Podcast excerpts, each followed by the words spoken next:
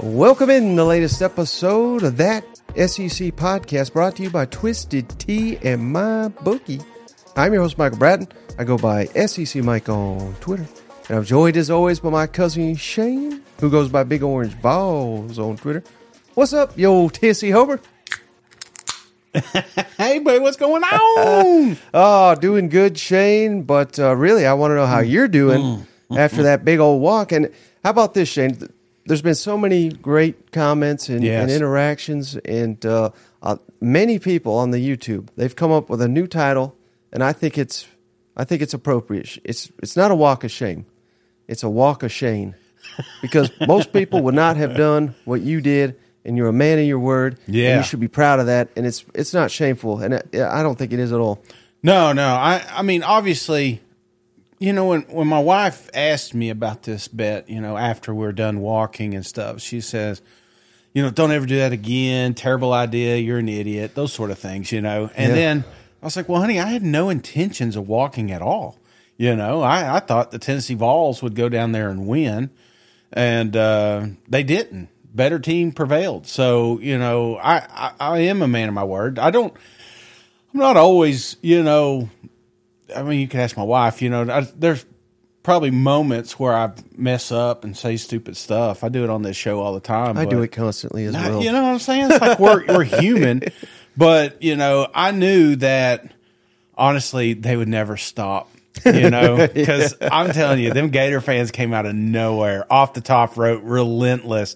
You know, I was expecting it, but the laces up, walk big boy. you know, the comments started flowing Saturday, and I was like, damn, I can't, I can't. Or forever, every time I post anything, there'll be 40 Gators saying you liar, you know? so I was like, I got to get out there and do this. But I'm feeling a little better today. I thought, it, you know, because I'm not used to obviously strenuous exercising and but I always thought like day three would be the worst. So last night I was like, I'm not gonna I'm gonna be bedridden for by day three, you know? But it, it's kind of funny how your body does because this morning I slept I slept probably like twelve hours, no joke. Uh, when I got up, I, I was able to move around. It's the getting up and getting down. Yeah. You know, getting in the truck, getting out of the truck. My legs about gave out. I went to the post office and I almost just face planted there in the parking lot because my legs just like, nope, we're not ready, you know. But uh but beyond the blisters and the sunburn and stuff like that, I'm glad I got it done. And uh again, I, I appreciate everybody's support. You know, a lot of it was Gator fans, you Yeah. know, coming out respect and uh so you know, that's what it's about. You know, we we love these college football games. It's, it's always a little bit cooler, a little bit more entertaining when you got something riding on it. Yeah. Typically, it's just money. You know, it's usually not ex- 13 miles of walking, but but uh, it, it adds a little bit, and it's going to mean more next year when they play or the year after. And uh, you know, we got a, we got a long season ahead of us, Mike. We got nine more SEC games, and and uh, it's some more action after that. So Yeah. I'm I'm pumped up, man. and we got a big one this weekend. Shane. A lot of a lot of big games, but to break down Ole Miss, Alabama Yeah. on this episode, we're doing our uh, you know game of the week interviews. We got Pat Smith from uh, WJOX three man front down there, Hell co-creator of the Fine Bomb Show, and Michael Katz from the DJ Journal to get both sides of it. So two outstanding interviews that we're going to get to here in a minute, but. I, want to, Yes, sir. I, I also want to throw out. Yes. Pack the Zoo sent me uh, Yep. a Missouri shirt. I appreciate that. Got it. We're going to wear it tomorrow for my picks. Uh-huh. You know, I figure my picks have been god awful. Obviously, uh, see the message prior to. but, uh, maybe this one gets me back on the right path. So I'm going to have that shirt on tomorrow for the picks, and uh, just want to again thank all the Mizzou fans uh, that that sent the support as well. Yeah. Well, before we get to uh, the mailbag, Shane, couple, couple things real quick. One scary situation. Let's hope for the best here. Greg Brooks, LSU defensive back, Yeah. former Arkansas defensive back. You know, Sam Sam Pittman came out here on his what was it Monday press conference and you know said you know they'll be thinking about him and praying for him and um, I you know when you hear stuff like that you think it's it's got to be pretty bad Right. and they've come out and said so apparently he had a brain tumor Oh, she. LSU defensive back. They, they had to he had to have emergency surgery, and his hope and, and plan is to play again this year. But who knows with something that serious? So Yeah.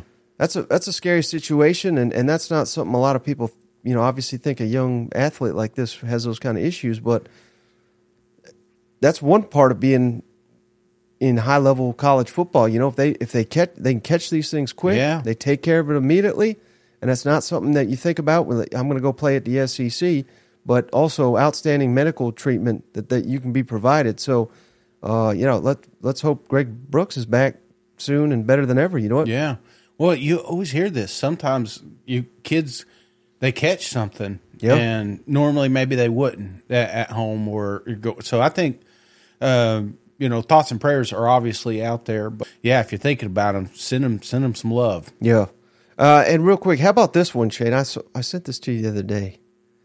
Channing Crowder, Mm-hmm. former Florida linebacker, went up, played for Nick Saban Yeah. in the NFL, shares a story.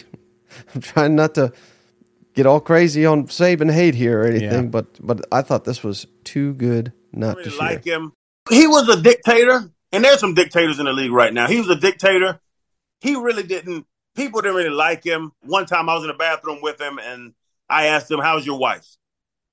Because you you can't really connect with Nick Saban. It's it's Nick Saban. He really doesn't talk to players. I don't think he's called me Channing or Crowder. Two years I played for him, he called me Gator because he remembered when he was at LSU, I was at Florida, and he told me he drafted me because I whooped LSU's ass when they were 12 and 1 they that national championship year. So we're in the bathroom and I say, I, I come, I go start to wash my hands. I look over to him. I said, I'm gonna say something to you. Like I gotta say something to the head coach if I'm standing in the bathroom with him. And I said, Coach, how's Terry? And he turned to me and he said, She'll be a lot better if you can cover a, effing back on third down. And it made me see how his mind works. I wasn't Channing Crowder. I was MLB one. I was a cog in the system. And so if you know that about a coach and you know that he doesn't want a personal relationship with you, he wants to coach you. And as soon as you tear your ACL or tear your Achilles, he's going to find the next guy plug into his system and make it work. He's coached so long, he knows you're going to get traded, you're going to get drafted if you're in college, you're going to get hurt, and he's going to try to find the next guy to be in your place and plug and plug and play. Saban's a plug and play guy. That's what he does.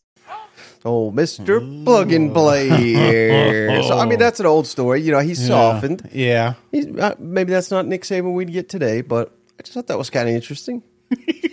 Yeah, that seems a little planted there, Lane Kiffin, uh, to fit your narrative of the decaying dynasty here. But uh, I don't know. I mean, obviously, that's not a good time to have that video floating around, you know. But I've also heard stories on the opposite side, Yeah. you know, where I mean, he does go to a lot of these charities with Miss Terry, and it seems like he does care about people. But at the end of the day, I mean, you brought him there to win games, and he's won a lot of them. So, you know, maybe he's not the player's coach like some, you know, Shane Beamer or Sam Pittman, but neither one of those have championship trophies in their case either, you know? Yeah. So I don't know. Yeah, I, I guess you give some to take some, but that's not a good look right now. And then one other quick clip: uh, Trent Dilfer, he, new coach at UAB.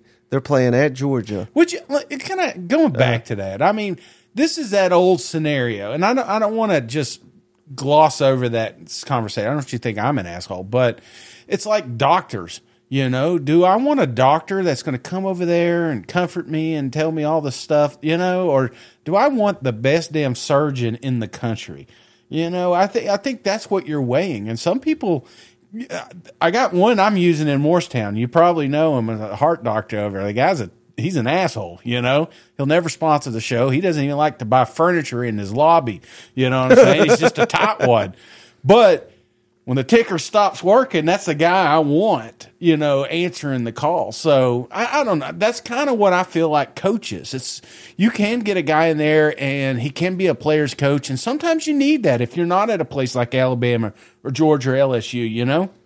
But when you're at one of these slower tier, you may need a players coach to recruit at a higher level. Yeah. And Alabama's not that way. They they're always going to recruit at a high level. They need somebody to plug and play. So I don't know. I'm kind of taking that one, I guess, two different ways, but um, that's just my thoughts on it. I see. You're trying not to be a bad guy. I get it. I get it. Oh gosh. Oh, you know who else isn't a bad guy? Trent Dilfer. I'm going to ask him next time I see him, though. How's Miss Terry? And I'm going to I'm going to report what he says to you. You know, It'd be a lot better if you didn't make bad bets on that SEC podcast. You know? Trent Dilfer is taking his UAB team Yeah. into Georgia. And uh, I just thought this was great because, of course, Trent Dilfer, he's won a Super Bowl. Yeah. He's seen a lot. Elite 11, MV, uh, ran that camp and all that. Uh, the uh, SEC fans, I thought, will really appreciate played this. in a lot of big time atmospheres like Athens. Um, how do you? I've never played anything like this. I've been to one SEC game. My daughter's being recruited at University of Alabama, and we went to the Ole Miss Alabama game. And to this day, I think the Kentucky Derby is the coolest thing I've ever been able to go to. Live sports. Uh, I think it's it's better than Super Bowls. An SEC football game at night is way better atmosphere than a Super Bowl. Uh, I think it's the second coolest thing I've ever been to as a as a spectator. So I'm personally really excited about going and, and going to an SEC game at night. It's different. I mean, their their slogan is just means more. It's different. It's true. So, how about it, Shane? Better than the freaking Super Bowl, just a regular season. Yeah, and he's right because, I mean, Super Bowl's kind of dead with their, they're just corporate now. And it's about the commercials and the halftime and all that BS. But that's that's quite a statement from a guy going to an SEC. This is almost like you know what I'm sensing a theme here, Shane. Everyone that go, has to go to two Athens, they're Yeah. like, Georgia should have won this championship. Yeah. they got the best home field. They got the best fans. They got the best coach. they're they're just trying to butter up them dogs. You know what? Oh yeah, it sounds like a like an interview. You know, like hey SEC, if you need another coach, I'm down here at UAB. You know, you know what I'm saying? As he's patting his LinkedIn uh, page there, but no, I, I, I, I he's not wrong. I've been to a lot of sporting events, and uh, I now I've never been to a Super Bowl. Um, and I hate to say it, I've never been to the Derby, even though it's just right up the road. Those, those are a couple of ones I'd like to go to, but Yeah. all the other sports and stuff, it's right there. Uh, the only thing I could probably say compare is uh, maybe like Bristol at night. You know, that's always. I'm not even a real big NASCAR fan, but if you've never been to it, you're you're missing out because it is it is a pretty cool environment. But uh, but other than that, man, it's just you can't explain it. It's it's an awesome, even if it's a shitty team. I can remember the first game I ever went to with my grandpa. You know, it was like not even a, you know, that's when you get your tickets. That's when you take your seven and Yeah. eight year old grandsons as if it is against a UAB or something like that. But I guarantee you, when you take them there, you, you just you've imprinted a, a, a memory that that kid will never forget. Yeah. Well, buddy, you ready to get into this mailbag questions? yeah. Yeah, I should have read it. I was worried because I didn't read them last time, and boy, you threw some curveballs at me. So, Yep. yeah, I'm ready. All right, this one's from Alex Wood, Shane. How long after the 13 mile walk until cousin Shane got an IV drip of Coors Light? That's what he wants to know. Uh, well, actually, this is my first beer right here. Um, I did not. I thought about doing it yesterday for the show, but um, I couldn't. I was doing that liquid IV and, Yep, and all yep. that stuff, so I was like, I better just steer clear of beer for a day. But no, this is actually my second one for the day, so I'm back in full force, man. All right, how about from uh, Dank Broyles? He wants to know why did cousin Shane have to jinx Arkansas? What's your agenda? No agenda. No agenda. I promise. I promise, Arkansas. I just, I'm, you know, I think the misconception is that I enjoy it. You know, you got to remember, I'm also down seven hundred dollars.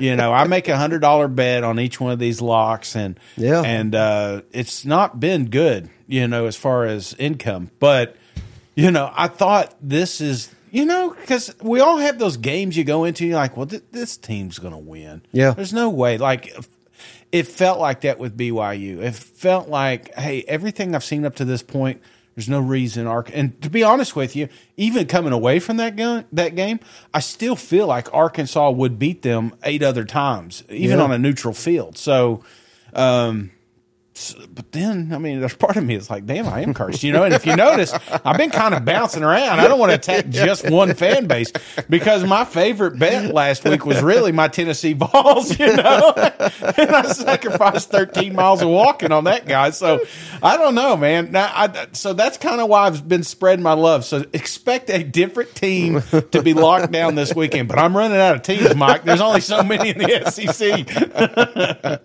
I did see someone. They said you should lock Vanderbilt every week. Yeah. Just uh, or or no Vanderbilt's opponent. They said to truly test your powers, and maybe you can get Vanderbilt to the SEC championship. Hmm. They haven't lost a conference game yet. Well, I will say I have been eyeing that Vandy game, but not for Vanderbilt. All right, how about this one? I like this one, Shay. You'll you'll really like this. Yeah. From Cody Garrett. yeah. If Tennessee gets its shit together and South Carolina is at its absolute best in that game on the 30th at Neyland Stadium, mm. who wins the game and why?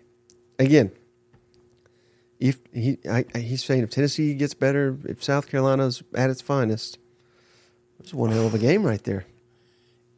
If it gets better, you know, I- I'm torn on that because I know what the ceiling for South Carolina is. I don't know what the ceiling is for the Tennessee Vol team. I guess you could say Virginia, but even then, there was still plenty of drops down the field. I, I mean, I didn't have that warm fuzzy feeling that this is the 22 Vols. So um, at this moment, I was very cocky, pun intended, all summer long. But I'm kind of backing off of that right now, brother, because if we're getting the best of both of these teams right now, Yeah. I know how good South Carolina can be. Hell, they just went to Athens and almost pulled off an upset between Georgia, which kicked our ass at a you know last Yep. year. So right now, I think um, I'm leaning more towards South Carolina, and I'm not. I'm. I just tell me I'm wrong. I mean, where where have you seen a better, short of a quarterback change or the offensive line just miraculously getting better when Cooper gets back or something like mm. that? He- We don't even know if he's going to be back. Somebody's saying October, Right. So there's still a lot of question marks, a lot of holes, a lot of concerns up front on that offensive line. There's less of that with South Carolina. So, and our formula is out there on how to beat us. You know, Yeah. So that's that's my concern. I guess that walk got all the optimism out of you because I was prepared to say, "Here's why you're wrong," mm-hmm. and here's why it's South Carolina. And I, I think, I think it's Spencer Rattler, Yeah. and we've already seen him dice up the same secondary to to record numbers, and he's playing even better now. Yeah. I mean, maybe not as good as that one night, but just better consistently this season than he was last season. And hell, Legette's fired up. They're trying to get Juice Wells back. He's not going to play this week, but they're hopeful he can play against Tennessee. I, I think it's optimistic. He's, he probably won't, but I don't know. I mean, it, that's Tennessee's probably their biggest weakness is the secondary. You know, Right now. And So- the third downs, especially. right. So uh, I kind of lean South Carolina as well, but same thing. I've been, I- I'm repeating myself on every show I do. Home games, night games, those are going to be a huge, huge factor this season. This game's in Neyland, of course. Yeah. and they've they just announced this week it's going to be a night game. So South Carolina, I don't care how good they're playing, they're walking into a damn buzzsaw yeah. that these Tennessee fans hate them. Josh Heupel apparently hates him and hates Beamer. I didn't really get that till media days. People started telling us, but You know what it feels like? 21 Ole Miss. Mm. Bring your mustard. Bring your golf balls. I'll be there. This is the game I'm going to, Mike. This is the game I've got circled. I've been wanting to go to it all all year long since they beat us Mm-hmm. last year. I've been thinking about this game. So, where's the tailgates at, guys? I need to know because I'm I'm coming. I'm coming to this one. all right. How about this? Is a great question from Rock, Rocky Topics. Which SEC fan base should be the most optimistic, the most worried, and the most pissed off right now? And uh, I know so you just got these, so I've I've looked at them and I've written some things down. So I'll give you mine real quick. Okay. You let me know. Now, this is the only one I've, I've kind of split into two here because he says most optimistic, but he didn't have any other uh, context. So I don't know if he's talking about winning an SEC and winning a national championship as being optimistic, mm-hmm. or just optimistic about the future in general. So again, I'm splitting this up into two. If he's talking SEC and national title, it's got to be Georgia and LSU. Still, as, Yeah. as down as I've been on Georgia, I mean, they get guys healthy. I mean, they sh- they should roll. So LSU, Georgia, most optimistic if we're talking championships now. Don't would you say? Championships, yes, I, I I think so because that is because of no context. There, Right. I, first thing I thought of was maybe Kentucky. You know, um, if you're talking optimism, three and zero, they're they're starting to figure it out right before SEC play, and then your your two toughest opponents, which we thought was the Volunteers Tennessee and Georgia, well Alabama. You know, two of those are not as good as we thought they were. So Right. um, now you're looking at hey if we beat Georgia, you know, maybe this is our year to to go to an SEC championship. I know it sounds crazy, but just the trajectory of that program, I would sprinkle a little optimism coming out of Lexington.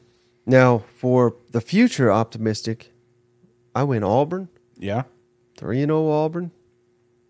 Before we get into this gauntlet, we might lose some optimism, but the future incredibly bright. yeah, This will throw this will probably throw you for a loop, Shane. And I'm not totally trying to do a 180. I'm not totally on board with this coach, if I'm being 100 percent honest. But I think it's Florida. yeah, The way they're recruiting, and the way they just outcoached Tennessee, and the mm-hmm. way those fans showed up. You know they're hungry. They got a tough, tough, tough road ahead. But I'd be I'd be feeling pretty optimistic about I'm a Florida fan. yeah. No, it's tough not to after last Saturday. You know, Yeah. to finally figure it, it's we've arrived.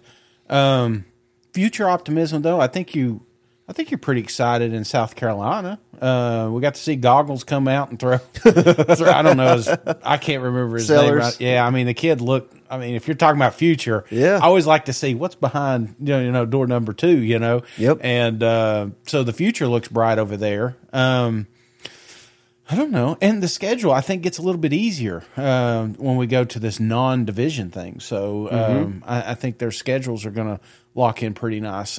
Other optimism, oh, I would. I think you're right. I think it's the Florida Gators, just because Mizzou's got a couple of. Or, you know, I mean, hell, they're getting some of the best recruits out there, so there's a little optimism up there. But also think about Florida, it's like when you, as long as you keep landing those top ten, top five recruiting classes, well, then you can compete with anybody. So, and uh, if they've already figured out you with with me, uh, yeah, I'm going Florida. How about most worried? And I got two here. Most worried, um, I'm going Arkansas. I, I just think that we're. I don't know. I, I I don't know where we're at with them. Um, Yeah. You know, I, I keep thinking that this is the year that they take that big step forward. Um, but I've been thinking that since COVID, and it doesn't. We just haven't seen it yet. So KJ's gone next year. Um, Rockets probably gone next year. So what does that team look like moving forward? So I, I would I would be a little bit more worried about the future of Arkansas, mm-hmm. and not to mention they've been there through the the. And of course, maybe we have too with the Morris Yeah. years and stuff like that. So we that's still looming not too far ago. And we just don't want to we don't want to go back to that. So um, a little worried there, and then of course Alabama. Um, I mean, Nick Saban, say what you want. I feel like is is fighting for for his future. that sounds crazy, but Yeah. you know, I, I think people are going to take if they lose a couple more games throughout this year. I think they're going to have to make some tough decisions down there because it's going to start affecting this recruiting trail. Yeah. Oh, absolutely. I had Alabama on here, but I think they could flip that if they pick up some wins. Yeah. I think the most worried SEC fan base right now, Mississippi State, Mm. because Yeah, that's that's a good one. you know we don't we still don't know what we got as a head coach. We may have made a huge mistake at offensive coordinator. I don't know that if if I'm Mississippi State, I'm I'm hitting the panic button. But again, you go on the road, You beat South Carolina, you flip that narrative pretty. That's what I love about all this. We we get panicked and then it can change in a hurry. But Florida fans were panicked two weeks ago. You just need some big wins. Yeah, And, and, and I guess you could say that about any fan base, but Mississippi State needs that to. I see what you're saying, um, because there's Arnett doesn't he doesn't woo you at the stand. You know, I mean, I I, I don't have a conversation with him and say, you know what, that guy is going to bring us a title. You know, you're not thinking that, even though he's probably one of the most qualified, you know, defensive minds out there. He's still you know, he's not fun like the pirate. He's not fun like Lane Kiffin down the street. You know, there's Right. not not a lot of people are talking about Mississippi State right now, and they used to. And you had a little taste of that. So um, yeah, I could see where you're coming from. Now, most pissed off. I, I got one fan base here as well. Do, do you want to go? You want to hear my Tennessee Yeah, that's where I'm volunteers are pissed off. We were there, Mike. We had 11 uh. wins. You know, we're back being talked about, top five teams. We got good recruiting classes. We got a hell of athletes around. Our defense is supposed to be better. Joe's supposed to throw 100 yards every time, and and we haven't done shit. So I, I, I, they rightfully so needs to be because some tough decisions are going to need to be made over there, mm-hmm. and if they don't, we're going to keep we're going to keep losing. Yep. So All right, how about this one, Shay, from John Chavis? Not the real John Chavis. could be Could the be. chief. I ever tell you the chief story? I told you once, right? Oh, yeah. yeah. Alabama used to have a monopoly on superior offensive and defensive line play. Is the dynasty decaying because they don't have the Jimmies and Joes, or is it a coaching issue from Saban running everyone off? I don't necessarily think it's Saban running everyone off, but it is to me. It's coaching and development mm-hmm. has been severely lacking because all we heard, all these people who called me an idiot, Shane, it's the most talented roster in the country, you dummy. You know, they got this guy, we got that guy. This is the best offensive line. We got this five star, this four star. We added this transfer. The fact that Alabama's been having to be saved by transfers the last three seasons, that's when I knew that development was a huge issue. Yeah. And it has been. And I don't see any stars on this team uh, at, at skill positions. I don't see any, you know, offensive linemen that, that stand out, even though they're all five stars essentially. I, I think it's development because they get whoever the hell they want. Yeah. And they got more NIL than anybody. Yeah. And when that the one year they didn't, they finished number two. Oh, Saban complained and they signed a number one class. I wonder how that happened, Shane. Yeah. I, I know how it happened, and everybody who doesn't have their head in the sand knows how it happened too. So again, that's playing by the rules now, but everybody's playing by the same rules. Yeah. And all of a sudden, it's a problem for Alabama, but it's doesn't seem to be a problem for Georgia. You know what I mean? So, mm, I think it's I think it's development is, Well, is the issue. You're you're right. It's a team full of nobodies, and not that there aren't nobodies. They were studs growing up. Five Yeah. star. I mean, Kool Aid. I mean, that's that's the only guy that outside of Alabama people probably recognize. Like, isn't that the kid from Alabama? Yeah. But but that's not Alabama. Every growing up, or just you go back to to King Henry and Mark Ingram and you know these all the defensive guys that have come through there. It's like you had three or four names that you knew, like those are some dudes, and that we're not seeing that from from Alabama, which is unusual, even at running back. You know, so Yeah. uh, yeah, I gonna have to create a little bit of that, but I think it's more about the coaches, in my opinion. Uh, you talked about development. You know, we've seen this with with businesses. We've all had that job where we're like, how did this manager get his job? You know, that's these coaches, and and if nobody wants to work for that manager, it, it- you know that department's going to suffer, and that's exactly what we have here. And maybe the CEO needs to come down here and and do some some soul searching and and bring some folks in that can get them to the next level. And it may be names you don't want to see. It may be names you hate. But if they can get the best out of that department, then we've I I think honestly after this year we're going to have to have a rebuild. And it may still have Nick as the CEO, but underneath him, we've we've got to gut this thing out. Yeah. All right. How about uh, last one, Shane, from Merkin Mertz? I have to imagine he's a big Florida fan. Who is most likely to challenge Georgia for the East title. And for me, Shane, probably going to. Well, no, I just threw a curveball my own way, but we'll we'll see. We'll see how Mizzou responds. I bet that's probably your answer, but I think I'm going to go Kentucky. But hell, you know, I think what will really dictate it in a week from now, Florida plays at Kentucky. I think the winner of that game is the answer. Who do you think is the is the biggest challenge to Georgia? Does I, I, you know, ultimately it comes down to Florida and Mizzou, in my opinion. I, I nothing against Kentucky, but I think Alabama is going to be bigger than than they think. You know, and maybe they make Alabama bigger than they are. Um, can they beat Bama? Absolutely. You've been on record saying this, but I'm thinking about an easier path, and I like Mizzou. They got LSU at home. Where's Florida LSU? at LSU. Okay, so yeah, let's let's make that the pivotal game that helps decide. Obviously, Georgia is in the path. You've got to where that where's those games? I'm just looking at Florida's schedule though, because I know that uh, we're trying to be optimistic. It's great. They're doing they're doing great. Shane. they got at Kentucky coming up, then Vandy, which, but then this is the the critical part. At South Carolina, Georgia in Jacksonville, Arkansas, at LSU, at Missouri, Florida State. I mean, how in the hell are you going to survive that last six? You know, three and three would is probably a great record out of those six, yeah. considering it's at South Carolina, at LSU, at Missouri. Second, I, I think we all agree that Georgia is the East. Mm-hmm. But that second tier, that second round, Could be anybody. anybody. Could be Tennessee. It is we, have, we didn't even say South yeah. Carolina. Could be South Carolina, Mizzou, anybody but Vanderbilt. Essentially, you know what I mean? That's exactly it. We and Florida wasn't supposed to be in this, and now they're right there at the top. So Right. and and you know if they could catch Georgia, that's what it is. You got to catch Georgia off, and then you get a two game you know lead on them. So uh, that's why it's going to be a wild year, brother. Nothing- everybody, nobody, everybody, shit. It's going to be a wild year, brother.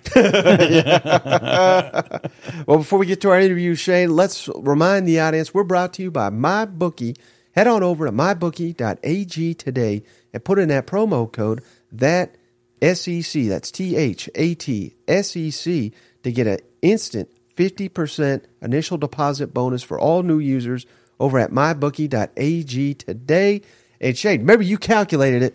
If someone just faded your picks, if they have signed up for my bookie for with what would you say, hundred bucks? yeah, the, I think I figured up on two hundred. two hundred bucks. Yeah. You get that instant fifty. So you get three hundred bucks in your account today. You just fade Shane. Had you done that every single time so far this year, how much would be in their bank? Thirty-eight thousand dollars. That's like you know what I'm saying. That's a nice Dodge Charger. yeah. Saban, come on. So head on over to mybookie.ag today. Put in that promo code that SEC. Uh, also brought to you by Game Time Sidekicks. Shay, Shay's got his Game Time Sidekicks. I got mine right here. We promise you will not be disappointed with your Game Time Sidekicks. Head on over to GameTimeSidekicks.com. This is officially licensed NCAA tumblers, cups. They're, this is the outstanding quality. And you go to the checkout, you put in that promo code SEC. They'll give you 20% off your entire order over at Game Time Sidekicks. There's links to all of this in the show notes. Please help the show take advantage of these outstanding sponsorship opportunities. I'll tell you this, man. That dog bowl, if you get it, it'll be the last one you ever buy. That thing is lasting forever. A lot longer than I will. I can already tell. Are you ready to elevate your college football game day experience? Check out Twisted Tea, your go to game beverage for college football fans. Twisted Tea is unlike any hard beverage you've had before. It's made with real brewed tea and picks a flavorful punch 5% alcohol and no carbonation, delivering the perfect balance of taste and refreshment that goes down smooth for every game day occasion. No need to settle for the usual. Twisted Tea turns up any occasion, especially when you're cheering on your favorite SEC team. Twisted Tea, the drink that fuels fun and celebrates your love of college football. Keep it twisted. The podcast is also brought to you by Game Time. Head on over to gametime.co and use promo code that SEC T H A T S E C for $20 off your first purchase. Buying tickets to your favorite events shouldn't be stressful. Game Time is a fast and easy way to buy tickets for all sports, music, comedy, and theater near you. Game Time is the place for the last minute ticket sales. Forget planning months in advance. Game Time has deals on tickets right up to the day of the event. Head on over to gametime.co. Snag tickets without the stress. Download the Game Time app, create an account, and use code THAT SEC for 20 bucks off your first purchase. Terms apply. Again, create an account and redeem that SEC for 20 bucks off. Download the Game Time app today. Last minute tickets, lowest price, guaranteed. All right, buddy, let's kick it over to our interview. Outstanding stuff here. Pat Smith, one of our favorites over there, WJOX, three man front. Great conversation. All right, well, we're pleased to be joined by one of our favorites there, Pat Smith. Of course, you know him, co host a three man front down there in JOX. Everybody knows the name JOX. That's an SEC football fanatic. And he's also uh, the, the co founder of the Paul Finebaum Show. Pat, thank you so much. Paul, Fine, Paul, Paul who? Who was that? yeah, just a guy. I think that's another day. Most, most. I think, I think you're familiar know. with him. Yeah, yeah, I think you're familiar with him. Yeah. So, Pat, we haven't seen you since uh, media days. It, it's it's an honor to have you back on the show. Thank you so much. No, no, the ple- the pleasure is all mine. And I, I, what in the world could you want to talk about? What is going on, right, with the Alabama Crimson Tide? So, no, I appreciate the invite. Yeah, I, and uh, you know you're as plugged in as anybody down there, so I, I knew I had to talk to you. And speaking of Finebaum, I've heard him reference it. I think everybody by now knows who Josh Pate is. I've heard him reference it, so I wanted to go directly to you, Pat, and, and just share what you have heard. Because, like I said, I've, I've heard multiple people hear this, and I don't know, so that's why I'm asking you. Was there any kind of revolt? I don't know if that's the right word. Did players kind of quit during that South Florida game? It, what, what's your read on, on what happened there in that just ugly, ugly win last weekend? Well, it, it was ugly to to say the very least. Uh, one of the worst ones that we've seen since Nick Saban has been at the University of Alabama. But to answer your question with a very short answer, no, there wasn't a revolt. The bottom line is is that this offense is still trying to figure itself out. Tommy Rees is trying to get its sea legs, so to speak, in regards to what they're going to do. I've talked to a lot of people because there have been a lot of rumors flying around about Jalen Milroe. Was he suspended? Is that why you didn't see him for the game? Of course, he was on the sideline cheering his teammates on. I truly believe, Mike, what happened in that football game is they're still trying to figure some stuff out. But if you look at their schedule and before you got into SEC play, this really was the last opportunity for them to try to see what they had with Buchner and with Ty Simpson. And lo and behold, they didn't think that they were going to be in a dogfight with South Florida. The offensive line didn't play well at all. They got no momentum going from the quarterback play. It came a flood. The field was a mess. Uh, there was a lot of, you know, extenuating circumstances that took place in the game. But as far as any type of player revolt, now the players did have a player only meeting on Sunday afternoon, but that's because they don't believe that they're playing up to the standard that many people around the Alabama football program believe that they're playing at right now. So, to answer your question, revolt, no. Is everybody a little bit irritated about the way that they have performed? Yes. A lot of people looking in the mirror trying to figure out where they go from here. But from a quarterbacking situation on Saturday, they firmly believe that that was going to be their last opportunity to see who was going to be that backup to Jalen Milroe. And I think they got their answer based on how poorly Buchner played. So is it safe to assume that, I mean, they're just all aboard now with Jalen Milroe moving forward and, uh, you know, how paramount is it that Tommy Rees makes some adjustments to to play to the strengths of Jalen Milroe? Something I think he he struggled mightily to do in, in that Texas game. No doubt, um, it's very important. I mean, not only is it the first SEC game, but it's the first game being at home since after the Texas debacle, and that's exactly what it was. You were ahead in the fourth quarter, but for whatever reason, you couldn't add on points. Defense didn't play well. You saw what happened. It's very important to you know, Tommy Rees was hired because he is this great new mind in college football from an offensive standpoint. And unfortunately for Alabama fans, They haven't seen that the first few weeks. I mean, Booger McFarland is is ripping the guy a new one on the broadcast uh, on ABC on Saturday, and a lot of fans feel the exact same way. I mean, they, I think they would take Bill O'Brien back this week on my radio show.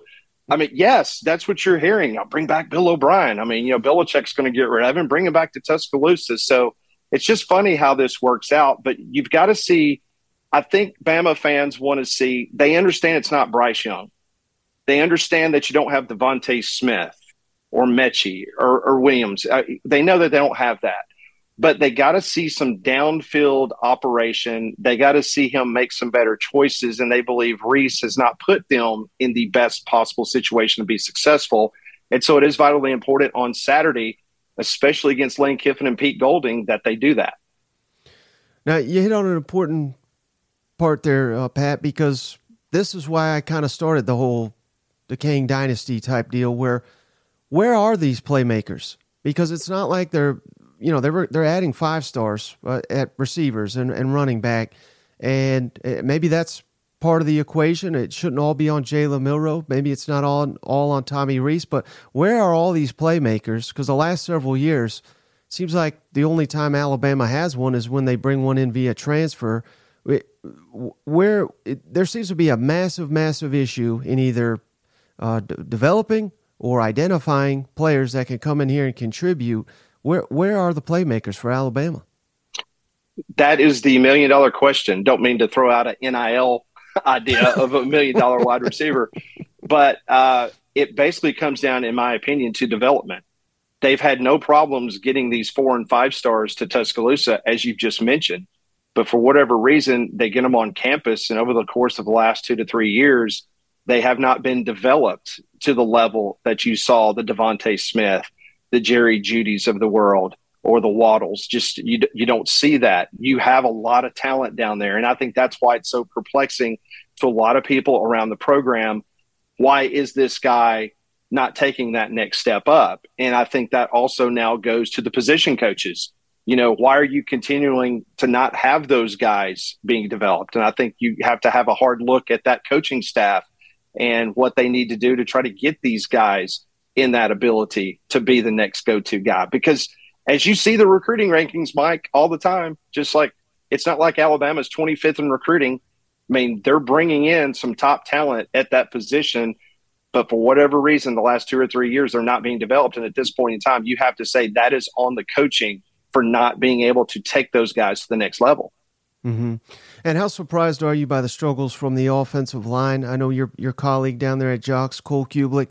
Mm-hmm. I I lean on him when it comes to this sure, stuff. We all do. I, am not qualified to to break down offensive line to, to his level, and and you know I, again we don't need to bury him, but he he led many people, and not just him, but many people uh, touted this offensive line, and it, it's not been there. And you know, I w- when they hired Eric Wolford from Kentucky, I heard Kentucky was happy to, that he was gone. Now, mm. you take it with a grain of salt because of, that's something I hear a lot when someone leaves. And, this wasn't just fans, this was coming from within that building. Uh, do we have an issue, do you think, at, at offensive line coach? And, and back to my original question, how surprised are you that they're struggling to this degree? Struggling to this degree, we're, we're all extremely shocked by it. And the reason why is because before fall camp got started, you heard Nick Saban multiple times bring up, you know, hey guys, we, we have seven or eight guys that we believe can compete on that offensive line. And so everyone's thinking, okay, it's about to be back to joyless murder ball.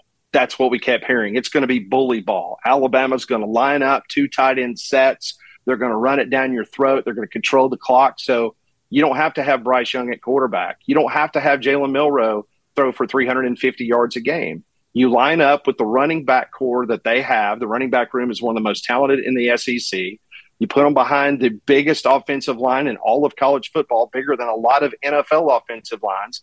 They're going to be able to play smash mouth football. They're going to be able to put a hat on hat and they're going to push you around, and it's bully ball. We have not seen that. We didn't see it in the Middle Tennessee State game.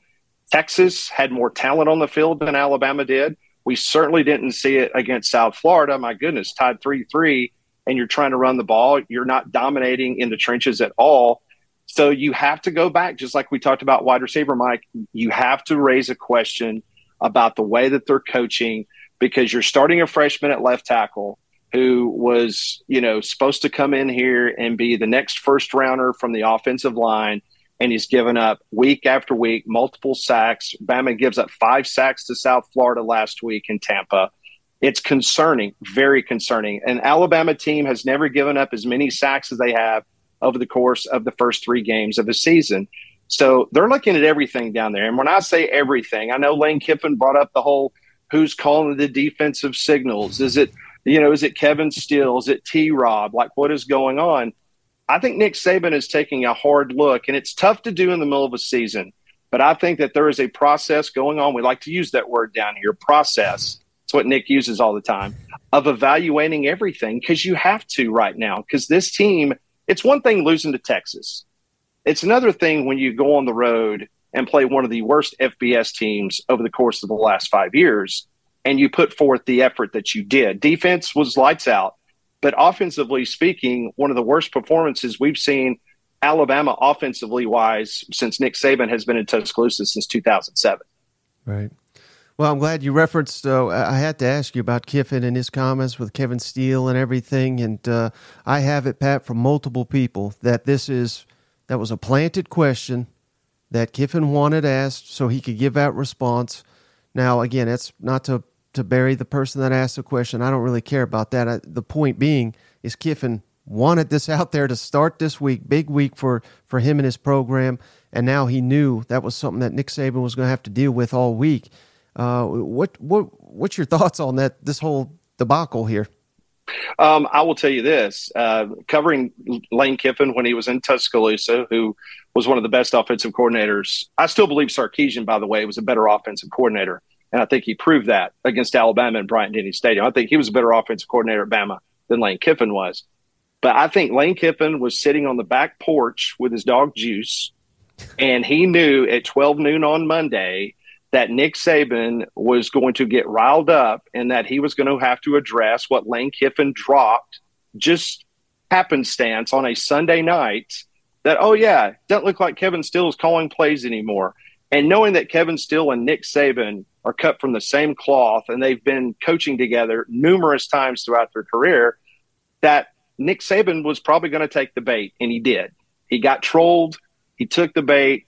He talked about it, and I could just see Lane Kiffin sitting on his back veranda before he gave his Monday afternoon press conference, and he's patting Juice on the head, and he's saying, I got him, didn't I, boy? I got him, didn't I? Yep, this is great. And he's just sitting there, just like twiddling his thumbs, going, This worked perfectly. Because then Kiffin can come out at his press conference and said, well, you know, I wasn't trying to raise any questions or anything, you know. No, no, no, no. We all know over here in Alabama that he would walk on broken glass to mm. get the Alabama job the moment Nick Saban decides that he wants to retire. I don't think he's going to get the job at Alabama, but he wants the job. So, anyway, it's not surprising that he did that.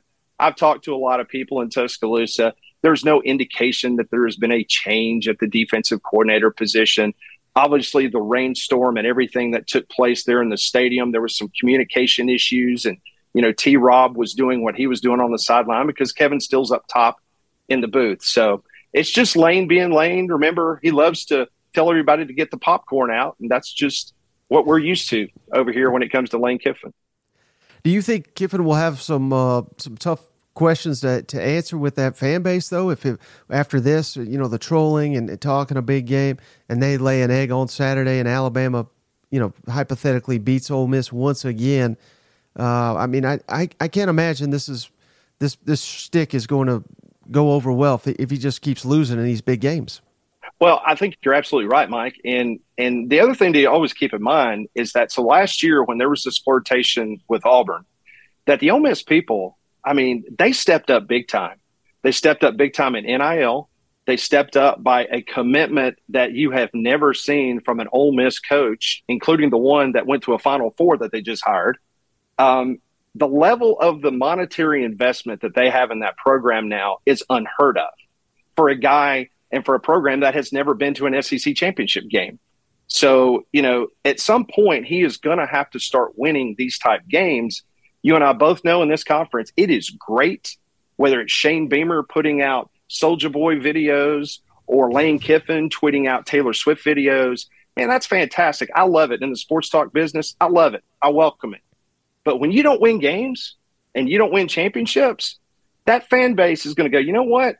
This isn't as cute as I thought it was because at the end of the day, when they're writing those checks for NIL and for Lane Kiffin to stay in Oxford, they want to see a competitive team, not just someone that wins the Egg Bowl, but they want to see somebody that can knock on the door to Atlanta and knock on the door for the college football playoffs. So this is a big step for him this weekend. And if he doesn't win against probably, let's just be honest, probably one of the weaker Alabama teams that you've seen in a very long time in Tuscaloosa, the question is, when's he ever going to win? So I think that's yeah. the question that Ole Miss fans will have to answer if they don't get a win on Saturday. Yeah, so clearly a lot of pressure on Kiffin, but I think a ton of pressure on Alabama too. Would you mm-hmm. agree with this, Pat, that if they lose this game, because I, I think they got much more difficult games remaining, uh, I think the wheels could come off here. Is it is that fair, or, or am I jumping the gun a little bit? No, I don't think you're jumping the gun at all, Mike, because the the way that these rosters are put together now, and because of all the options that certain players have, and until you get to next year where you have an expanded playoff, let's just be honest, if if you lose two games, you're out of the college football playoff. No team has ever been awarded a spot in the CFP with two losses, so it's not going to happen. Then at that juncture, you've got a loss in the SEC. Then you've got much more tougher opponents coming up on the road, whether it's Texas A&M, you got to go to Auburn. Don't forget you got Tennessee and you got LSU at home so this schedule is a very tough one. And if you can't get this one at home against Ole Miss, then yeah, this one could be one that we have not seen since 2007 in regards to this Alabama football team. It it starts becoming much more difficult to find wins on that schedule, and then you just don't know the psyche or the mentality of the kids on this roster moving forward if you're not playing for an SEC West or a chance to go to the CFP. Mm-hmm. Now, I'm not putting this out till Thursday, Pat. Have you made a, a prediction for the game? Uh, Ole Miss at Alabama. Who do, who do you think wins? I think this is going to be a, a low 30s type game. I think Bama squeaks it out, final 33 31. Okay. Oh, scoring everything. I like it. So, uh, I, I did want to ask you real quickly here about uh, Auburn too, going to Texas A and M. That, that's a big, big game. Obviously, undefeated Auburn, but they've not yet been tested. What's your confidence level that they can go on the road and compete with Texas A and M this weekend? Uh, it's very low, and and the reason why is because Hugh Freeze has done a tremendous job rebuilding this roster. He has mended the bridges, the fences with all the high schools that Bryan Harsin torched because he didn't have a relationship with. He's brought in 40 guys that he's tried to manage with this roster. The problem with Auburn is they're still trying to find their way offensively. Yes, this is a step in the right direction from an SEC roster, but when you look at Texas's roster and then you look at what's coming up with Georgia's roster and what's coming up with LSU's roster, the next few weeks could be very painful for Auburn fans, but they also understand that this is part of taking the medicine to be able to next year to be able to potentially compete for a maybe a CFP or get to an SEC championship game. I think it's going to be rough. I think it's going to be tough to go to College Station this week. The way that Bobby Petrino and that offense has been clicking, Auburn's still trying to find its way offensively, but more than anything, Auburn has got a lot of injuries on that football team right now. And so I'm just really not sure if they've got enough Jimmys and Joes as of right now for this weekend to compete at the level that they think that they should be able to compete at. It could be a rough next couple weeks, Mike, but this Auburn program is definitely trending in the right direction. No, I agree with everything you just said. That's a very sensible take, but sensible and Jimbo and A and M do not belong in the same sentence. So if I know you've been all over them, I, I know you have been. And listen, the, the, the, Bobby Petrino thing here in the state of Alabama, with Bobby Petrino trying to stab Tommy Tuberville in the back to get the job mm-hmm. with Jetgate when he was at Louisville. Trust me, all that stuff. Um, but you do have to give them at least credit. I know the schedule might not be murderer's row when it comes to college football, but at least from an offensive standpoint, they've at least put up, I believe I read, the most points in three games. It took them seven games last year to get to the point total that they're currently at. So yeah. um, Auburn is a little concerned about that.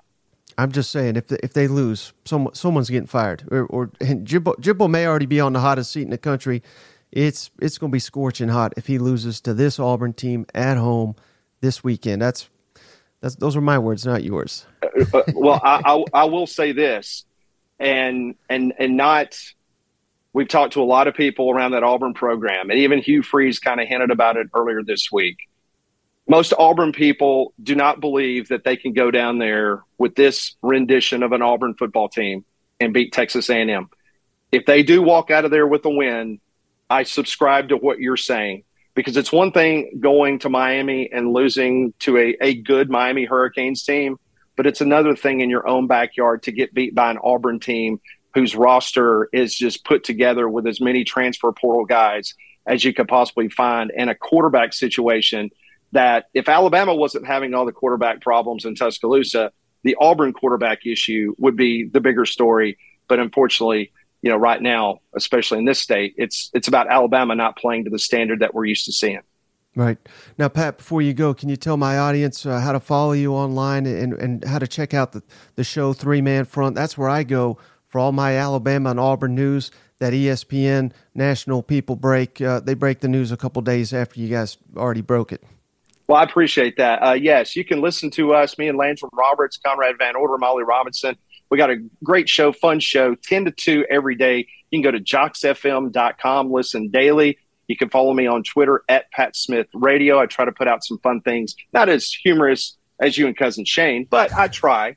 I try to do what I can. Is, is Shane okay? I've seen he's been walking a lot lately. Is he good? He's he is not okay. I'll, I'll just be honest with you. He is struggling today after that 13 mile consecutive. That 13 I, mile. I, I we I th- I tried to cheat it. I tried to think of ways c- and he said no. I'm doing it, and I hey, Good for him. yeah. He it was a sight to be behold. You know, and, and I, and I can give you a little behind the scenes little, little talk. And next time you're on Finebaum, you can bring this up. So, mm-hmm. you know, Finebaum had a bet years ago, and he made the statement that if Auburn beat Alabama, this is during Pat Dye's regime. He said, you know, I will drive a tractor from Birmingham, Alabama to Auburn, Alabama, you know, if Auburn beats Alabama. Well, Auburn beat Alabama. And so the way Paul got around it is that Paul drove to Auburn in his car, then got on a tractor right outside Jordan Hare Stadium, and then rode in for the photo op with Coach Pat Dye. So I didn't know if cousin Shane actually did the 13 or you got a video of him starting and then at 13 he's all you know you spritz him with water and then all of a sudden you know he's oh 13 miles so good No. for cousin shane no, it was legit. So I, I do appreciate the kind words, and uh, I'll tell cousin Shane you say hello.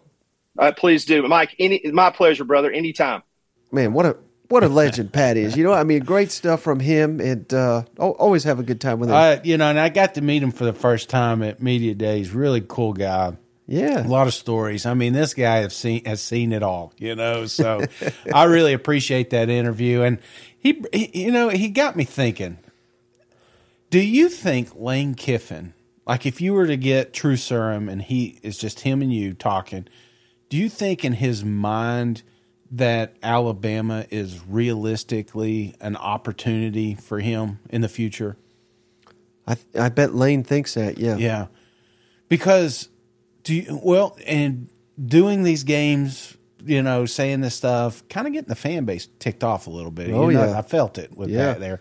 Do you do you feel like that's hurting his odds? I mean, maybe that's why he's doing it, Shane, because he wants that job, and he's not on the list. yeah, That could be part of it. You know. yeah. I just he's wonder. he's a guy that's been hand. I don't want to say handed, but he's he's had wild opportunities that other Yeah. coaches don't get. Hell, his first job, I think he was like 31. He was the head coach of the Raiders. Yeah. Didn't even do well, and then he got Tennessee. Yeah. Then he got, you know what I mean? Like, he- Southern Cal dream jobs. Yeah, I mean, and he's not done anything to earn those. Right. Now, I think he's doing a hell of a job at Ole Miss. yeah. But yeah, I mean, I imagine a guy like that, who's son of a coaching legend. He'd be Better off- pretty pissed. Better offensive coordinator, Lane Kiffin or Sarkisian? Hmm. I'd, I'd go Kiffin. Kiffin. I think so. Yeah. I think people get so mad when I say this, Shane. I think the COVID year that was like a complete bullshit year. Yeah. I mean, hell, Jimbo was good coach that year. you know, there was no, there was half fans, quarter fans in the stands. Yeah. players were quitting left and right. They were just calling it opt out. That, that was quitting. Mm-hmm. Uh, you know, unique schedule. Yeah, I mean he was great that year. I I hand it to him. Yeah. but he also had an all star roster surrounded by you know again teams that were quitting left and right. You know what I mean? So I don't know. I I just shat on their entire 2020 championship, but it is what it is. Well, hey, our other interview, Shane, want to kick it over to the Ole Miss side. Our buddy Michael Katz from a DJ Journal. Let's kick it over to him. All right. Hey, we're pleased to be joined by Professor. I think I have to call him Professor now. Professor Michael Katz from the DJ Journal covers Ole Miss for the Northwest Mississippi DJ Journal, of course. Michael, my man, how's it going? Good man. Just uh, you know, uh, as always, another normal week covering Ole Miss. And uh, you know, I don't want to get too into the weeds. Uh, and again, feel free if you don't want to talk about any of this. We don't have to. But it's my understanding, Michael, that uh, this this all started on like a Sunday uh, teleconference type deal where I believe this is even new. And the and the point of it is, all right, let's close out the previous game, and then on Monday we'll get into the the upcoming one. And right off the bat, let's talk Nick Saban, and not only that, but my God, the uh, the you know probably the coach comment of the year so far with with the Kevin Steele stuff. What what do you make all this? Yeah, so it, it's funny the way it happened because we had been told leading in that uh, you know maybe it's a possibility that the, that we would start doing these teleconferences, and I and I understand it. Like I understand that's that's how coaches work, right? That game is done. Uh, Let's I don't want to talk about it anymore, and, and I understand that. Um, but we found out like Sunday afternoon, maybe like an hour and a half before, it was like, hey, like we're doing the teleconference today. I was like, oh, all right, well, okay, I'm I'm around. Uh, like I can I can zoom in, and you know, like you said, the, we were under the impression that it was going to be, uh, you know, let's let's talk about the last game. Let's let's finish up Georgia Tech, and next day when we meet with him in person, we can move on, on to the Alabama stuff.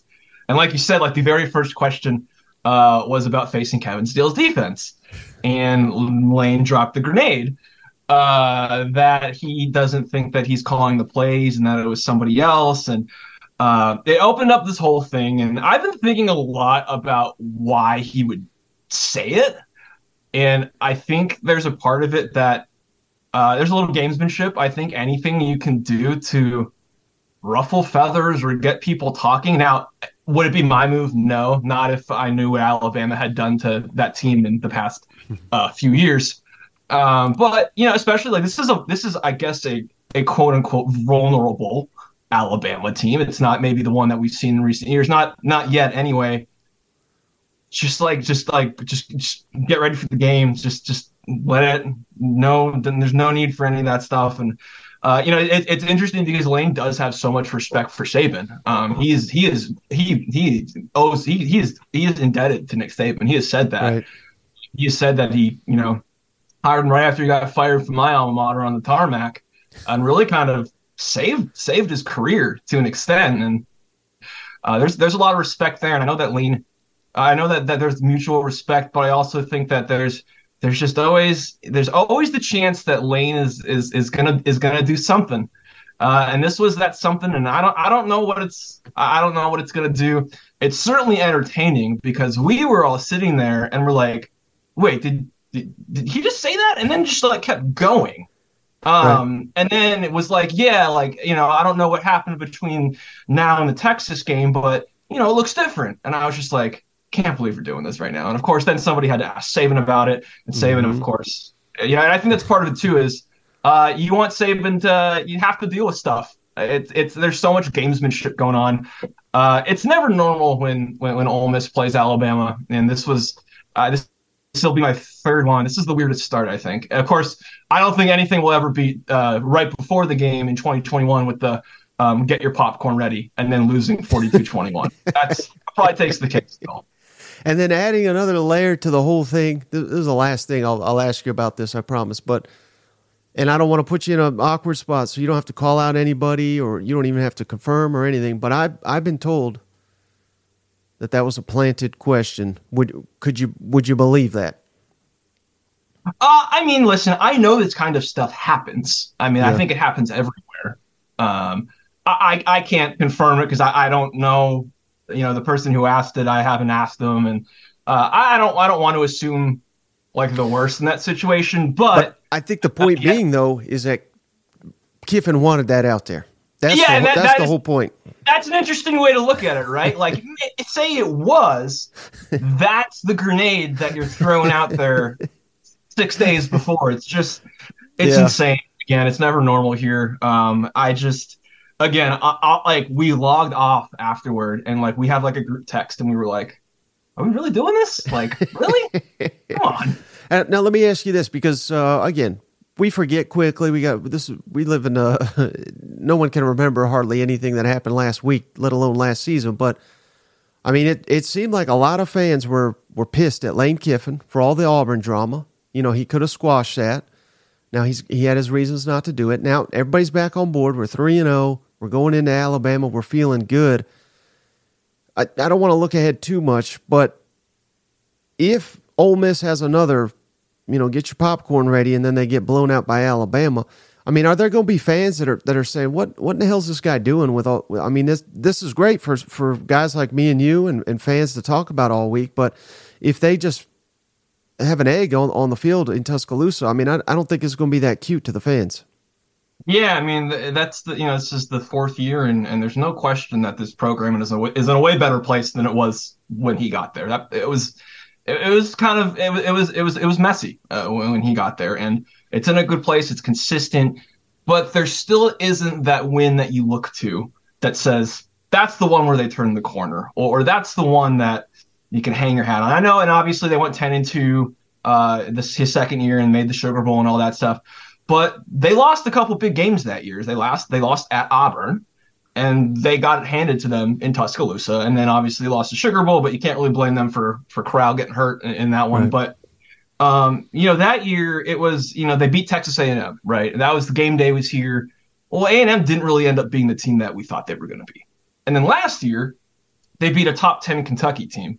Well, Kentucky didn't really end up being the team people thought either. And and winning at A and M, same kind of thing. And so I think there's the, and uh, I think the way that the Alabama game went last year, that they they had it. I mean, it was it was it was right there. They're inside the red zone, chance to win at home, end all the drama, finally get you know it, it off, uh, get it off his chest, and and it didn't work. And you know that was one of the moments you look to when things kind of went off the rails a little bit. You know, they started at LSU, uh, but then they did win that Texas A&M game the next week, and you thought, okay, they bounced back. And then Alabama happened. I think just the way, like that was, I think, so demoralizing to lose that game when you had it uh, right there, and you had the chance to beat Bryce Young and Nick Saban at home, and you know that I think that would have gone a long way uh, for this program, and they didn't do it, and things went off the rails from there. And so I think there's you know, I, I think the uh, would this win change everything? I, I don't, I don't know because you know they they they they were a, a New Year's Six team a couple years ago. Uh, you know, and I I don't know if that's what this year's team is, but I do know that there is something to be said for exercising past demons, and and Alabama is always one of those. And the last uh, really good coach at Ole Miss was able to do that. Um, and I think now that that guy is at Auburn and he's known for uh, being the quote unquote Alabama killer, he did it twice or whatever. Known for Uh, other things as well. Well, you, yes, but those are not suitable for podcast. Not not not this podcast anyway. Well, maybe they are, but I'm not going to get into it. But um, but you know, I, I think when when the last guy, or I guess two two guys ago, the last main guy did it, uh, there's a lot of pressure on you to be like, well, why can't you do it too? You've brought all this positive attention to us, and you have us. Everybody's talking about it. It's like you have to. It has to show up sometime. Like there has to be the result. And I think, you know, they've got a chance to do that coming up real soon because you've got Alabama, you get LSU at home. And, you know, a couple weeks ago, everybody thought LSU was broken. And now all of a sudden, uh, it just turns out Florida State was pretty good. Uh, Right. and, and LSU is, is looking pretty, is looking really good again. And then you get Arkansas at home, and that's always, again, a normal one. And then you get a bye week, and then you get to go to Auburn, which I'm sure will be nothing but pleasantries. And so there's just this stretch coming up where if you can win a, few of those, I think you've got a chance to really sort of cement your your brand, like your your name on on the program. Not like it already isn't. Everybody knows this is Lane Kiffin's program right now, but I think it's a chance to do something that's that's that's eluded them thus far. And uh, you know, again, like winning Tuscaloosa, it's hard, but Ole Miss has done it again. You know, the, the guy at Auburn did it, and so. Yeah. And this is uh you know as of right now this you know Bryce Young isn't there and Lane has said he's you know he's kind of joking but he's he's thankful uh, that Bryce isn't there anymore because Bryce won that game for them last year. Um, oh yeah, Alabama did not play very well. Um, Bryce really kind of bailed them out, and so the opportunity's there. Uh, at, at some point, you got to seize it, right? And I think you could certainly make the case, Michael, that uh, the best player on the field on Saturday is going to be Quinshon Judkins. Let me ask you this, though. How surprised are you that he's not really gotten going? And, do you put that more on his, you know, he's nagging injuries, or do you put that on the offensive line of the, the Ole Miss Rebels? I, I think there's a couple parts here. Uh, one is, is, is he is banged up, and of course we don't know exactly what that is because again, it's like trying to get the nuclear codes uh, to to figure out injuries. but um, we, you know, he was in a non-contact jersey last week. We we saw that, and so we knew there was something going on. And uh, I think it was 13 carries for 37 yards last week. He's I don't think he's had more than 60 uh, in a game yet. Um, he's scoring touchdowns, but you know this is an offense that averaged 256 and a half yards rushing per game last year. I mean, it was it was the number it was the top in the SEC, I think number three nationally, uh, and first among all non triple option ish kind of teams. Uh, that's what Ole Miss does under A lot of people talk about the quarterback stuff, but they run the ball and they run it really really well, and they do it a, a lot of different ways. And um, you know, I think the injuries, yes. Uh, I don't think the offensive line is necessarily played its best yet. Uh, and I, and I know it was better against Georgia Tech. I think they rushed for 299 in that game. Um, but Jackson Dart had 136 of those, uh, and so it wasn't again. It wasn't really. It wasn't Q. Uh, Ulysses Bentley, I think, had six carries for 61, so that was a nice thing to see. Uh, at least some running back reduction, uh, explosiveness. But uh, I, you know, I don't think the offensive line's played its best game yet. But I also think it's. I think teams know if you are going to beat Ole Miss, at least the, the game plan coming into the year, if you shut down the run, put it put it in the quarterback's hands and, and, see what happens. And thus far, Jackson Dart has been awesome. He has thrived. He has taken the game over. He is, you know, that Georgia Tech game, and uh, he he did whatever he had to do. You know, I think he had 49 passing yards in the first half, 202 in the second half. Was dynamic running the ball. I mean, he was he was that guy, and he's been that guy through three games. Um, and so you know, I think that's I think part of it is is teams they they knew coming in that your best chance to stop the offense was to gear up to to, to shut down the run. Uh, it, the the problem is now the, the, passing game is pretty good, and it, uh, you know depending on what pieces are back this week. Tre Harris is was I think he has eight catches this year and five are touchdowns. He didn't play last week. It'll be interesting to see what happens this week. Zakhari Franklin hasn't played yet. Uh, the UTSA transfer, Caden Prieskorn and the, the Memphis transfer hasn't played yet if they they those guys practiced uh, th- those two guys practiced uh, when we were there a couple days ago. Um, you know, if you get those guys back, it's just it's now you got to stop the passing game, and if you if you try to shut that down, that's going to open up Quinshon. But again, I think health is a factor, but I think it's it's it's the fact that I think teams know that your best chance to shut down the offense is to shut down the run. Right. Well, you mentioned Jackson Dart. I, I had to ask you about him. You're right. He's played great. He's done it multiple ways. He was you know, the key reason they beat Tulane. But he, much like Kiffin, I think he's going to be judged on how he does on Saturday. And that doesn't mean he, you know, they got to win, but if he doesn't have a good game, they're they're not going to win. And it's probably going to take his best game to date to to get a win in Tuscaloosa. So. Uh, is it fair that uh, you know he'll be judged based on on Saturday's performance? And and if he does have a big game, if they do win, is it time to uh, maybe start the the Jackson Dart for Heisman campaign.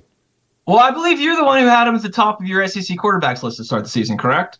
I have um, num- number three. Yeah, number three. Okay, um, you're higher on him the most, and I I I felt pretty good that he was going to have a good year. I just know that Jackson is just one. He was so young last year. Um, it was just a it's a tough situation. He's grown up a lot. He just looks so comfortable and quarterbacks getting a lot better uh, under year two in year two uh, under Lane. Um, but you know, fair or not, quarterbacks get judged for wins and losses, even if it's not all on them. And like when you look at historic quarterbacks, you, you look at moments, right? You think of that that throw against such and such. on fourth down. You think of that run where they picked up the first to keep a drive going that led to the game winning. You know, whatever whatever it is. Like when people think of Matt Corral, they think of the, the that rushing game against Tennessee where he ran for God knows how many yards on like a bum leg. Like that was one of Matt Corral's moments, right? I think we're always looking, and that's part of partly probably the sports writer's fault too. We're always looking for a narrative. We're looking for a moment, and uh, Dart's been so good this year, and and he has really picked them up. But he's going to have so many chances for that moment uh, in Tuscaloosa, and like you said, I, I don't think there's any way they win. I'm not saying he has to throw for 400 yards, but I think he has to play clean. He can't mm-hmm. turn the ball over. He can't fumble. Uh, he has to make good decisions. He has to be a factor in the run game, and he's done all of those things so far. Um, but this is going to be a little bit different, and I think that uh, if if Ole Miss is going to win, he has to play a really really clean game. Uh, the numbers will probably look pretty good too. Uh, but I think it'll be one of those things where if Ole Miss wins, you're going to look back and say, "Wow, Jackson Dart had a hell of a game." And it might not show up for 350 yards and five touchdowns, but you're going to say he had some throws that that really changed momentum or, or kept drives alive and uh, really kind of sunk Alabama's defense. And uh, yeah, I mean, if if if he if he does that, it's you know everybody loves quarterbacks in the SEC, and there hasn't really been one who's stood out quite yet. Uh, it's been a weird year for SEC quarterbacks, you know that, and so it's. I mean, there's a chance here to to really kind of seize the reins if, if he has a good game. Now I know it's early, and they've only played a couple games. In the toughest game they played at Tulane, they didn't even have their starting quarterback. So we have to make those notes. But can you tell, uh, you know, what's different with a Pete Golding defense after three games for Ole Miss? Anything in particular stand out to you? Um, you know, it's funny because the first play against Mercer was a touchdown, right? uh, it was a 75 yard quarterback rush up the middle. And we all just looked at each other and we're like, we're doing this again? Uh, the last guy did this. Um, but uh, I think the biggest thing has been adjustments for the most part. In those first two games, the defense made adjustments. And that was sometimes a problem uh, the last few years was, you know, the defense would kind of just keep doing the same thing, even if it wasn't working um, Pete Pete's really smart. He he makes adjustments, and I think he understands what he has. Now, Georgia Tech was a little concerning because they mounted a little bit of a of a of, of a rally in that third or late third, early fourth quarter before it kind of got out of hand again. Um, so that's really the first time where the adjustments maybe didn't look as as as, as good as they had, but I think adjustments have been really big. Um, I also think that um, you know, playing with, eh, you know, they they they change up their alignments uh, uh, more than than they used to. Um, I know people had a lot of thoughts on the on the three two six. Uh, for, for better or worse, sometimes it works, and sometimes uh, teams will run for 300 yards against you. um, so now, you know, it's it's interesting looking at a depth chart because you know, what do we, do we really learn that much from depth chart? Usually not. It's usually smoke and mirrors, and a guy who's out for the season might be at the top still. But week one, you know, you had a guy listed defensive end. Week two, he was listed as an outside linebacker. So you can sort of see like the formational shifts. They are they're adjusting based on opponent, which isn't something that they really did the last couple of years. And, and Golding told us he was going to do that. That they don't have a quote unquote like base set. Like they're not always going to be a four man front. It's really going to depend what's happening week to week, play to play, all that kind of stuff. And I, and I think we're seeing that. So I think adjustments have been really big. Has it been perfect? No. And I think that part of that is they got so many new players uh, on defense. You know, the transfer portal. We all know how big Ole Miss is on that, and it's it's really it's evident on defense when you know all of your linebackers for the most part are new. Uh, so many of your of your, of your defensive backs are brand new. Uh, there's bound to be some some mishaps, right? But uh, I think for the most part, it's it, has been pretty good. It hasn't been perfect, and I think part of it is uh, part of it's scheme. I think part of it is uh, you know Pete Golding is is he's had a lot of talent uh, in when he's in the defenses he's had for the last few years. I, I don't know if that's where Ole Miss is quite yet. And I think they probably admit that too. They've got some recruiting to do on that front, and so I think part of it is learning what you have and learning where guys fit the best. But I think adjustments have been have been pretty have been pretty solid for the most part. All right, moment of truth, Michael. Who wins a game? Ole Miss at Alabama. Have you made a prediction yet? I did. Uh, I, have I've thought about changing it, but I'm a man of my word. I'm gonna do it, and it's I've never been wrong ever. Uh, I, I have Bama by a field goal. I think I had 27-24. It's just I know there are so many reasons why Ole Miss can win this game, and I think they can, and I think it's going to be a really good game. But and I know Texas just beat them in Tuscaloosa, but mm-hmm. Texas is it's a really good Texas team, uh, and they they've got a dude at quarterback too. Um, it's just hard for me to see them losing, especially like that game last week against South Florida was so bad like, what are the odds they play like that three weeks in a row? Right. Uh, you know, it, it's it's hard to imagine, especially in Tuscaloosa. Um, I, I know that there's there's a lot of emotions in this game. I know Ole Miss is going to be up for it, but I think Alabama probably is feeling this is important for them too. Like the Ole Miss game isn't always big for them. This is big for them because if they lose, the SEC West race is is is a lot harder. Um, and so I think the stakes are, are high for them this time. And so I think they're going to be up for it. Again, lose, winning in Tuscaloosa is hard. Uh, I think Milroe, I, I, know it hasn't always been pretty and he's not Bryce Young, um, but I think he's going to break open the game a few times. And I think that's going to really, really frustrate Ole Miss's defense. Um, mm-hmm. Running quarterbacks are just so devastating. Um, and, and he's he's not perfect throwing the ball, but man, he he's he's really dangerous with the ball in his hands, and I think that's that that could be a problem uh, for Ole Miss. So I, think it's close, and I think it's one of those ones where uh, you know the fourth quarter, uh, someone has a chance to seize it, and you know I, I, could see Ole Miss you know pulling out the late touchdown, or I could see you know Alabama kicking the late field goal. There's just I, I could see it happening either way, but I think it's going to be close, and I think Alabama's going to win it, but uh, this this should actually be a popcorn game. Well, thoughts and prayers to you, Michael. If Ole Miss wins it, and then we'll start to hear Saban's retiring, Kiffin to Alabama rumors will run rampant, and you'll be all over that for, for weeks and weeks. So, I, just another. It's just another. It's just another September, October at Ole Miss.